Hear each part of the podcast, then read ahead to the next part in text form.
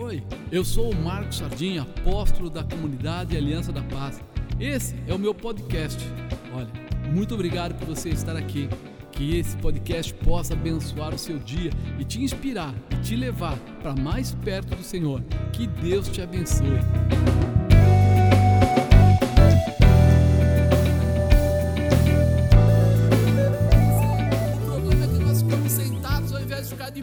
Ou seja, não tomamos a posição, nós ficamos acomodados ao invés de nos posicionarmos na presença de Deus para assumirmos aquilo que Ele já tem para nós.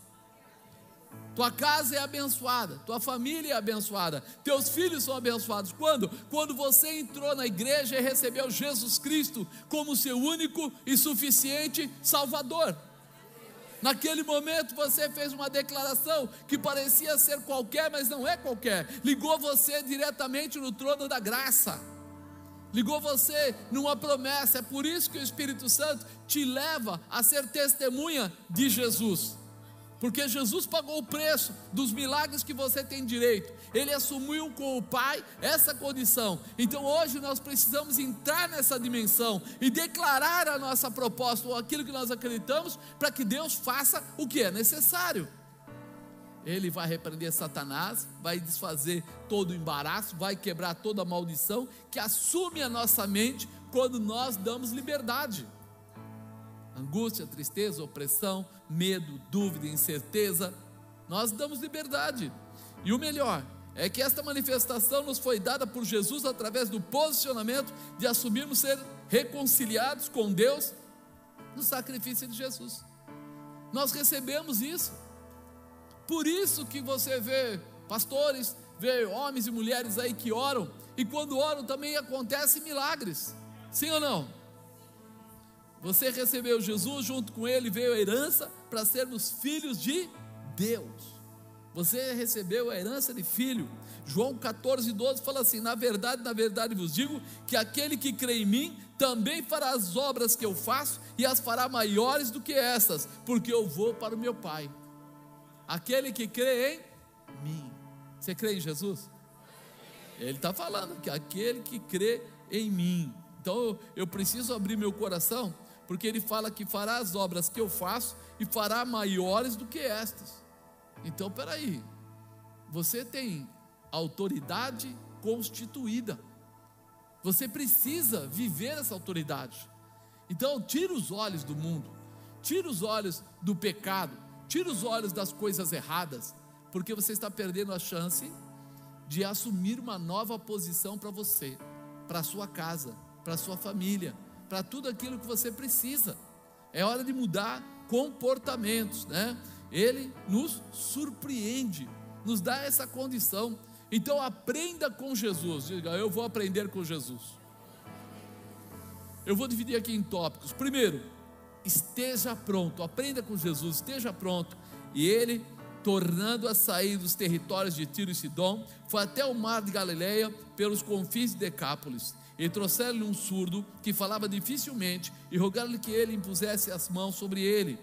A região de Tiro e Sidom eram cidades grandes de comércio, mas desde o Velho Testamento, Isaías já declarava coisas sobre essas cidades, porque aonde era cidade portuária, tinha muito tipo, vários tipos de gente. E lá também era um lugar aonde por fazer muitos negócios, misturava pessoas, misturava também comportamentos. Ou seja, o pecado era algo comum, era algo que as pessoas faziam, prostituição, é bebedice, é mentira, pessoas atacando umas às outras, era um lugar mais ou menos assim. E aí ele passou por aquela região, porque Jesus não fazia acepção. Ele estava sempre, ao lugar que ele passava, ele tentava achar um espaço para levar pessoas ao conhecimento da palavra do Pai, né? Ele tinha algo especial, não importava onde viesse e para onde fosse, sempre estava preparado para levar a salvação. Ele estava pronto. Ele não tentava assim, ah, cheguei aqui agora, agora eu vou ver o que vai acontecer. Não, não, ele andava pronto, preparado. Ele sabia que isso era necessário. Jesus não costumava se negar a socorrer os enfermos e assim também aproveitava para ministrar sobre quem dera poder, né? Quem tinha feito algo por ele. Ele ministrava as pessoas em Deus. Ele não ministrava dele mesmo. Ele não falava assim, fica comigo, eu te dou tudo, eu. Não, não. Ele sempre mostrava que havia um futuro, havia uma vida eterna, havia uma transformação, e que essa transformação estava em Deus, e que isso faria mudança grandiosa. E trouxeram-lhe um surdo que falava dificilmente, rogaram-lhe que lhe impusesse as mãos sobre ele. Esteja sempre pronto a impor as mãos sobre os enfermos, mas também a ministrar sobre a palavra de Deus. Por que, que eu vou ministrar sobre a palavra de Deus?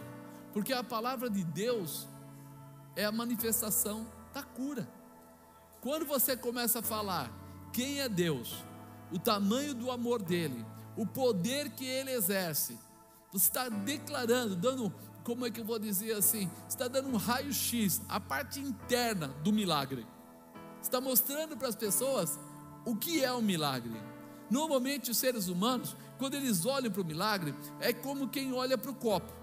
Ele olha para o copo e fala assim: puxa vida, olha, esse copo tem um monte de desenho e tal, tal. Esse é um milagre. Mas o copo, ele é útil para carregar o quê? água, bebida. Se o copo foi feito e não carregar bebida, ele virou um enfeite, mas ele perdeu a utilidade. Ele já não tem utilidade. Quando nós estamos falando do milagre, esse milagre, ele carrega nele mesmo a presença de quem? De Deus. Ele declara quem? Deus. Ele demonstra quem? Deus. Então nós precisamos sempre lembrar, quando eu for tocar em alguém, para que alguém seja curado, o importante é que ele saiba da onde vem o milagre. Da onde vem a, a minha imposição de mãos, tem força através do que? O que é que gera a cura? Quando eu oro impondo as mãos. Porque só isso é que vai garantir a continuidade do milagre. A razão do milagre. Você pode ver que depois que Jesus cura, ele sempre exercia a orientação que Moisés deu. Vá até o sacerdote se apresente a Ele. Ele sempre enviava as pessoas para o sacerdote, para que a glória fosse de Deus. Deus tinha que ser glorificado, a cura tinha que ser reconhecida por homens de Deus. Ah, mas a vizinha viu, o vizinho viu, o primo viu, a tia viu. Ele falava: não, vai até o sacerdote. É não quebrar princípios, seguir aquilo que a palavra determina. Esteja sempre pronto a impor as mãos sobre os enfermos e a ministrar a palavra de Deus. Esteja pronto. Aprenda com Jesus. Dois, tenha foco. Fala, eu preciso ter foco. É, olha o que ele faz aqui. 33. E tirando a parte dentre a multidão, pôs-lhe os dedos, tal, papá. Eu vou ficar com a parte A agora. E tirando a parte dentre a multidão. Jesus foi lá, tinha uma multidão, ele pegou a mão daquele homem lá e tirou ele do meio da multidão. Por que ele tirou ele do meio da multidão? Porque quando você quer fazer alguma coisa que as duas partes participam, um precisa ouvir o outro, um precisa entender o outro, entender o que está acontecendo, está se passando. Porque caso contrário, aquele homem podia ficar curado? Podia, mas ia saber de onde veio a cura? Não. Ele ia estar ali, receber um milagre, provavelmente sairia ali no meio da multidão e se perderia e acabou. Então Jesus começa a mostrar que era necessário, ele estava pronto para ministrar as vidas que a ele viessem, mas uma coisa importante que precisamos aprender com Jesus: você precisa ter foco naquilo que você realiza. Tem pessoas que vão até uma casa, até ajudar uma pessoa, fazer alguma coisa, e chega lá, tem mais pessoas por ali. E ele começa a tentar falar de Jesus para aquela pessoa, ou do milagre, ou fazer alguma coisa, e aí começa um monte de conversas cruzadas. Já aconteceu isso com vocês? Está tentando falar uma coisa, o outro entra no meio, você para o assunto, volta de novo, para o assunto, volta de novo. O que vale aquilo? Nada porque você vai ficar cansado, a pessoa vai ficar cansado, quem está em volta não vai entender nada. Esse cara é chato pra caramba. A gente está aqui para bater papo furado e ele quer falar desse tal de Jesus. Que negócio é esse? Mas você está lá para curar aquela pessoa, talvez para restaurar aquele casamento, para liberar aquela família. Então você precisa estabelecer aquele momento como algo especial. Você tem que ter foco. Quando você chegar lá e ver que está tudo conturbado, então você ou vai tirar aquela pessoa, dá para gente conversar só um minutinho? E sair fora com ela, ou você vai voltar outra hora que dê para conversar com ela, porque senão ela não vai entender nada que você está falando, vai achar que você é um tremendo um pentelho, não vai entender o que Jesus quer fazer, e no final, na tua próxima ida, ainda talvez não te receba. Que vai falar: peraí, aquele cara de novo vem aqui com uma, uma história que ninguém entendeu nada, então não tente né, colocar para as pessoas aquilo que você é, simplesmente quer falar. Tem que haver comunicação, tem que haver entendimento, tem que haver uma consideração para que aquilo aconteça.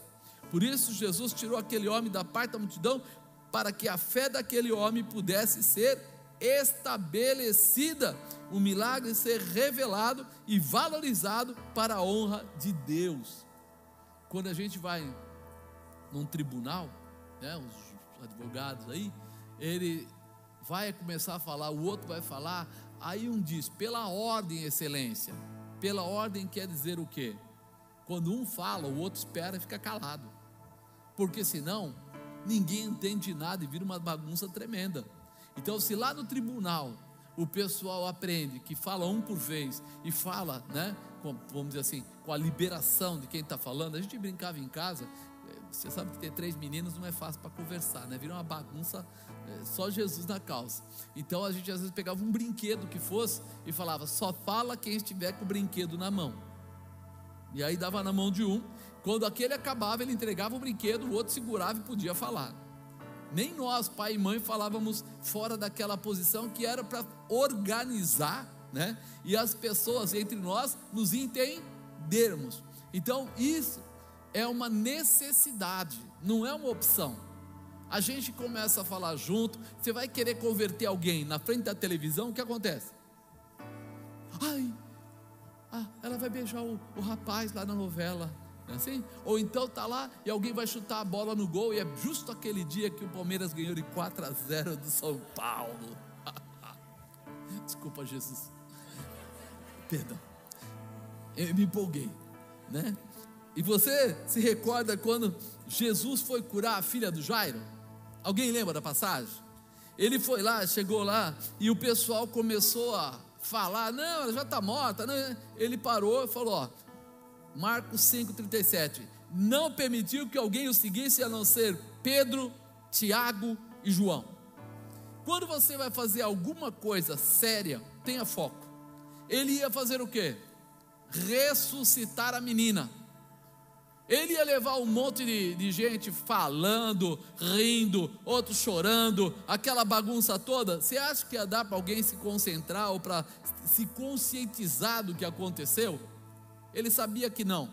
Por isso ele falou: fica todo mundo aí fora. Nossa, apóstolo, mas o, o Jesus era muito mal, muito duro. Não, não. Ele era posicionado.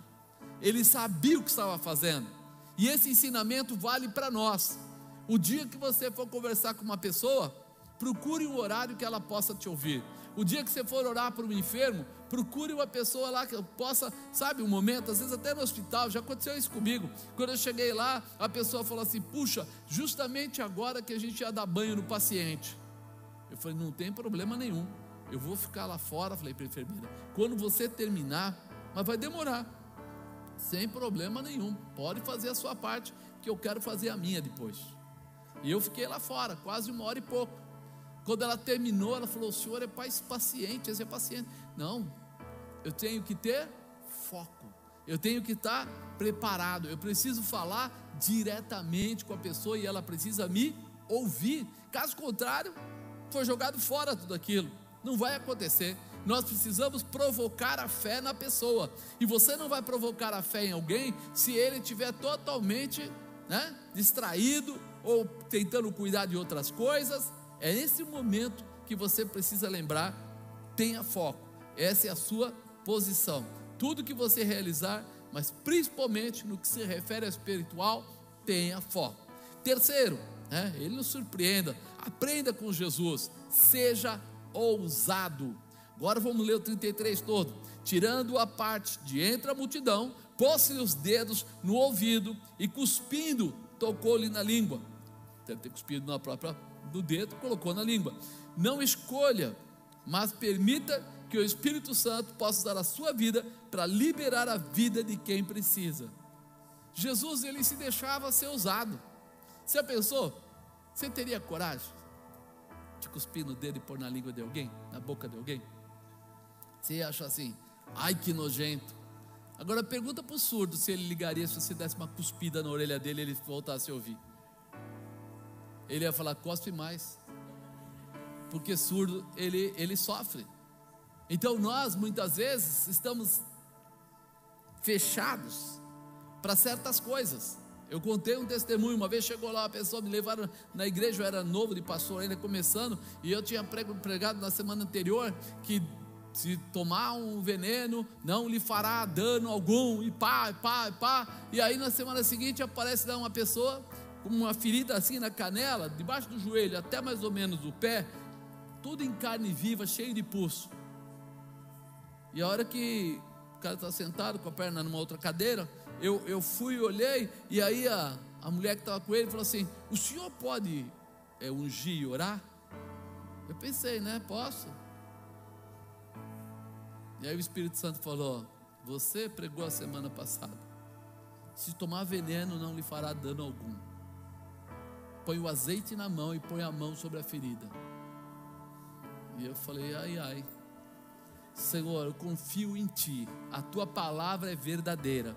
Enchi bastante as mãos, coloquei bastante jeitinho, porque estava falou que doía muito.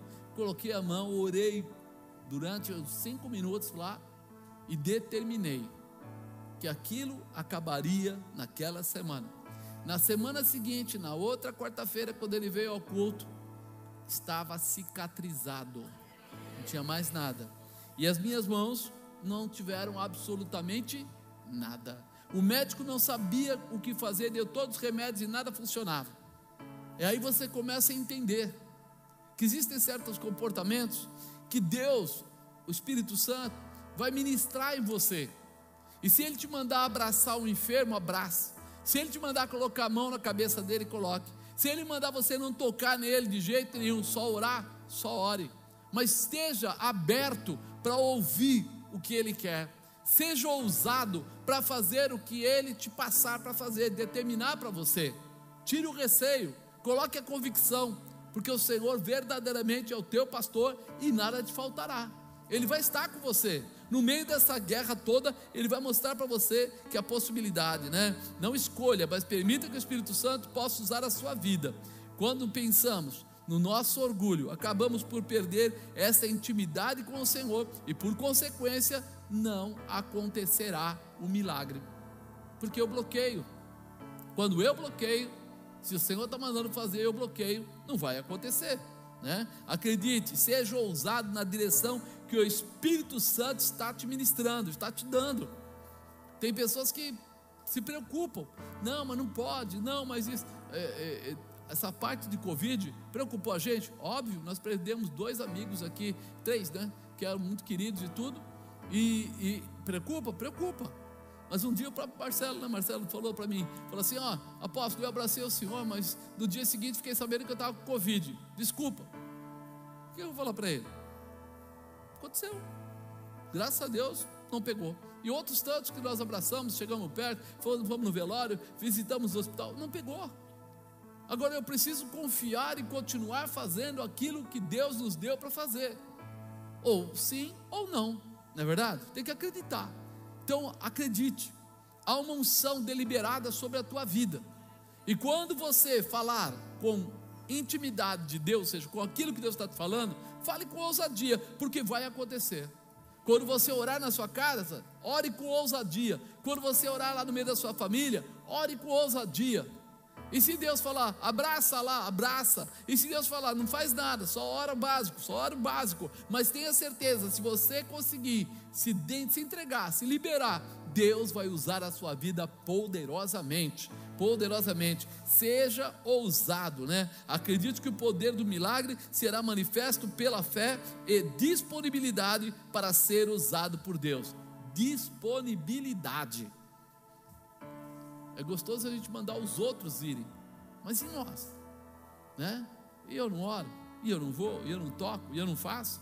Jesus usou uma sabedoria que naquela época não existia, né? É um surdo mudo, dificilmente, hoje a gente sabe que quando a pessoa é surda, ela dificilmente consegue falar legal. Ela não consegue, mesmo que ela, ela tenta falar, mas ela sempre corta algumas partes das palavras. E não é por mal, é pela deficiência, porque parte da nossa fala vem do nosso ouvir. E ali ele não, não pensou duas vezes. Ele ungiu os ouvidos dele, mas ele liberou também o que? A palavra, a boca, a língua, porque ele sabia. Vou fazer com que, primeiro, ele volte a ouvir, segundo, destrave tudo aquilo que ficou por anos travado. Então comece a entender que quando você for fazer alguma coisa, você precisa deixar que o céu, que a presença de Deus, que o Espírito Santo, que Jesus, vamos dizer assim, tome conta dessa situação, que ele possa dirigir você na direção certa, para que haja um milagre, seja ousado. Quarto, ele nos surpreende, aprenda com Jesus, cele a realização, né? Selar, é, e levantando-se os olhos ao céu, suspirou e disse: Efatá, isto é, abre-te. E logo se lhe abriram os olhos, e a prisão da língua se desfez e falava perfeitamente. Selar quer dizer validar, confirmar. Quando ele fala, eu falo aqui selar, eu estou dizendo assim, confirme. Mas de que maneira? Ele disse aqui, ó, Jesus nos ensina que a melhor forma de confirmar um milagre é ligar no céu através da sua oração. Lembra o que diz o versículo? Tudo que ligares no céu será ligado na terra. Então, como é que eu mexo com o céu? Com a oração. Então eu vou ligar o que? Vou orar, não foi isso que ele falou? Levantando os olhos ao céu, suspirou e disse: Efatá, abra-te. Ele estava falando com Deus, ele estava entrando na dimensão do Senhor. Não importa qual seja o tamanho do milagre que você precisa da parte de Deus, quando você ligar sua demanda no céu, o milagre acontecerá. Quando você fizer essa conexão, o milagre vai acontecer, porque já está declarado, ele já existe, ele só precisa da sentença, da ligação, da conexão, e todo o resto vai acontecer. Né? Por isso Jesus entra em comunicação com o céu, na verdade, diretamente com Deus. E depois determina o efatá, abre-te. Temos que aprender a trazer a manifestação do céu para a terra, porque assim o milagre será liberado. Siga, Efatá. Abre-te, libera, aconteça. Amado, lembra disso. O selo está com o Senhor. Liga o que você precisa no céu. Ora, sabe? Você pode declarar o que você precisa, mas nunca esqueça da onde vem o milagre. O milagre não vem do apóstolo, o milagre não vem dos pastores, o milagre não vem do seu dinheiro, o milagre vem de Deus. Nós somos apenas ferramentas para fazer o quê? Conectar você em Deus, para que o milagre alcance a sua vida. Então, lembra disso. Se estiver na sua casa, Deus é onipresente. Se estiver no seu trabalho, Deus é onipresente. Se estiver andando pela rua, Deus é onipresente. Então, onde é o lugar que o milagre pode acontecer? Em todos os lugares. Você tem liberdade de ter um milagre em todos os lugares. Então não pare, não se encolha, não admita realmente deixar passar a promessa que o Senhor já tem para você. Né? E quinto e último, ele nos surpreende. Aprenda com Jesus, testemunhe. Olha o que ele ensina aqui. 36, ordenou-lhes que a ninguém o dissessem, mas quanto mais o proibia, tanto mais o divulgava. E admirando-se sobremaneira, diziam: tudo faz bem, faz ouvir os surdos, falar os mudos. O testemunho, o seu testemunho, salvará quem ainda não conhece a Jesus. Digo, meu testemunho vai servir para salvar quem não conhece a Jesus. Olha aí, o seu testemunho fortalecerá a fé daqueles que já conhecem a Jesus. Você sabe que, apesar de nós já conhecermos o milagre, a nossa fé, ela é, vamos dizer assim, renovada a cada testemunho que nós recebemos, que participamos. Então nós precisamos entender. Tem gente que não conhece e o teu testemunho vai salvá-lo. Tem gente que conhece e vai ser renovado. Mas o seu testemunho ativará em você mesmo a continuidade dos milagres. Sabia disso? Que você, quando começa a orar e alguém é curado e o milagre acontece, você começa a se sentir o quê? Mais confiante. Você fala: Não, eu, eu já orei e já aconteceu o milagre, então eu vou fazer o quê? Vou orar novamente. Então, o testemunho, ele serve para a pessoa que nunca ouviu, não conhece a Jesus, serve para as pessoas que já conhecem, mas ainda não estão bem fortalecidas, e serve para aquele que gosta de renovar e ser usado por Deus toda vez que aparecer uma possibilidade. Você se abrirá para viver um novo de novo, né? Aquela história, se orou por um foi curado, você quer orar pelo outro. Semana passada eu fiz aqui um exercício com vocês. Quem participou? Você colocou a mão, você orou. Agora, como é que eu faço? Persevera. Continue a orar por pessoas. Continue a liberar pessoas. Porque você vai liberar pessoas e Jesus vai ficar satisfeito com você, vai ficar feliz com você. Em João 3,16 fala: Porque Deus amou o mundo de tal maneira que deu seu Filho gênito para que todo aquele que nele crê não pereça, mas tenha a vida eterna. Ele está falando aqui: peraí, é para você acreditar, é para você ajudar, porque Jesus está aí para ativar a fé. O testemunho ativa a fé. 1 João 5,4. Porque todos, todo aquele que é nascido de Deus vence o mundo. E esta é a vitória que vence o mundo, a nossa fé. Diga a minha fé. Então eu ativo o testemunho para ativar a minha fé. E a fé das pessoas estão em volta. Então, quando eu olho aqui, eu falo, porque todo aquele que é nascido de Deus vence o mundo.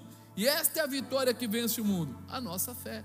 Ou seja, se eu acredito em Deus, é porque eu tenho fé. Porque alguém abraçou a Deus algum dia aí? Não. Se tivesse abraçado a Deus, eu achava que você estava aqui já de fantasma, porque, né? Mas nós acreditamos que o nosso Deus é todo poderoso, criador do céu e da terra. Nós acreditamos que Jesus é o filho de Deus que veio a essa terra em carne e sangue e veio para nos salvar. Nós acreditamos que a subida de Jesus trouxe a liberdade ou a liberação do Espírito Santo para estar sobre nós. Nós acreditamos que o nosso Deus é trino, Pai, Filho e Espírito Santo. Pelos sinais que já seguiram aqueles que crerem, aqueles que tiveram fé. Então nós estamos ligados nessa visão. Ele nos surpreende e eu preciso aprender com Jesus. Por isso eu preciso estar pronto, eu preciso ter foco, eu preciso ser ousado, eu preciso selar a realização e testemunhar. Jesus, você pode ver que essa, essa parte final é até engraçado. Ele falava para o pessoal assim: vá, mas não conta para ninguém. O que acontecia? Sério, de repente você tem um, um parente seu que ele não andava, que ele ficava só na cama, que ele não conseguia fazer mais nada. E no dia seguinte ele passa por Jesus e já sai andando, pulando e tal. Você acha que dá para ficar calado? Jesus não sabia disso? Sabia. Mas ele falava assim: se eu falar para eles que eles têm que ir lá testemunhar para as pessoas, eles vão falar assim: Ah, Jesus, eu tenho vergonha do meu vizinho, eu tenho vergonha daquele lado. Então ele falava assim: Deixa que o amor que está no coração dele, que está explodindo, haja sozinho. Não precisa fazer nada, ele vai fazer sozinho. Ele mesmo vai testemunhar, ele mesmo vai se expor, ele mesmo vai fazer o que tem que fazer. Não precisa falar, porque quando o Espírito Santo toma a vida de alguém, ah, meu irmão, dali em diante, você esquece tudo que não era permitido e começa a andar pela fé, andar em cima da palavra de Deus, e aí a vitória é certa. Amém? Fica de pé, querido. Aleluia.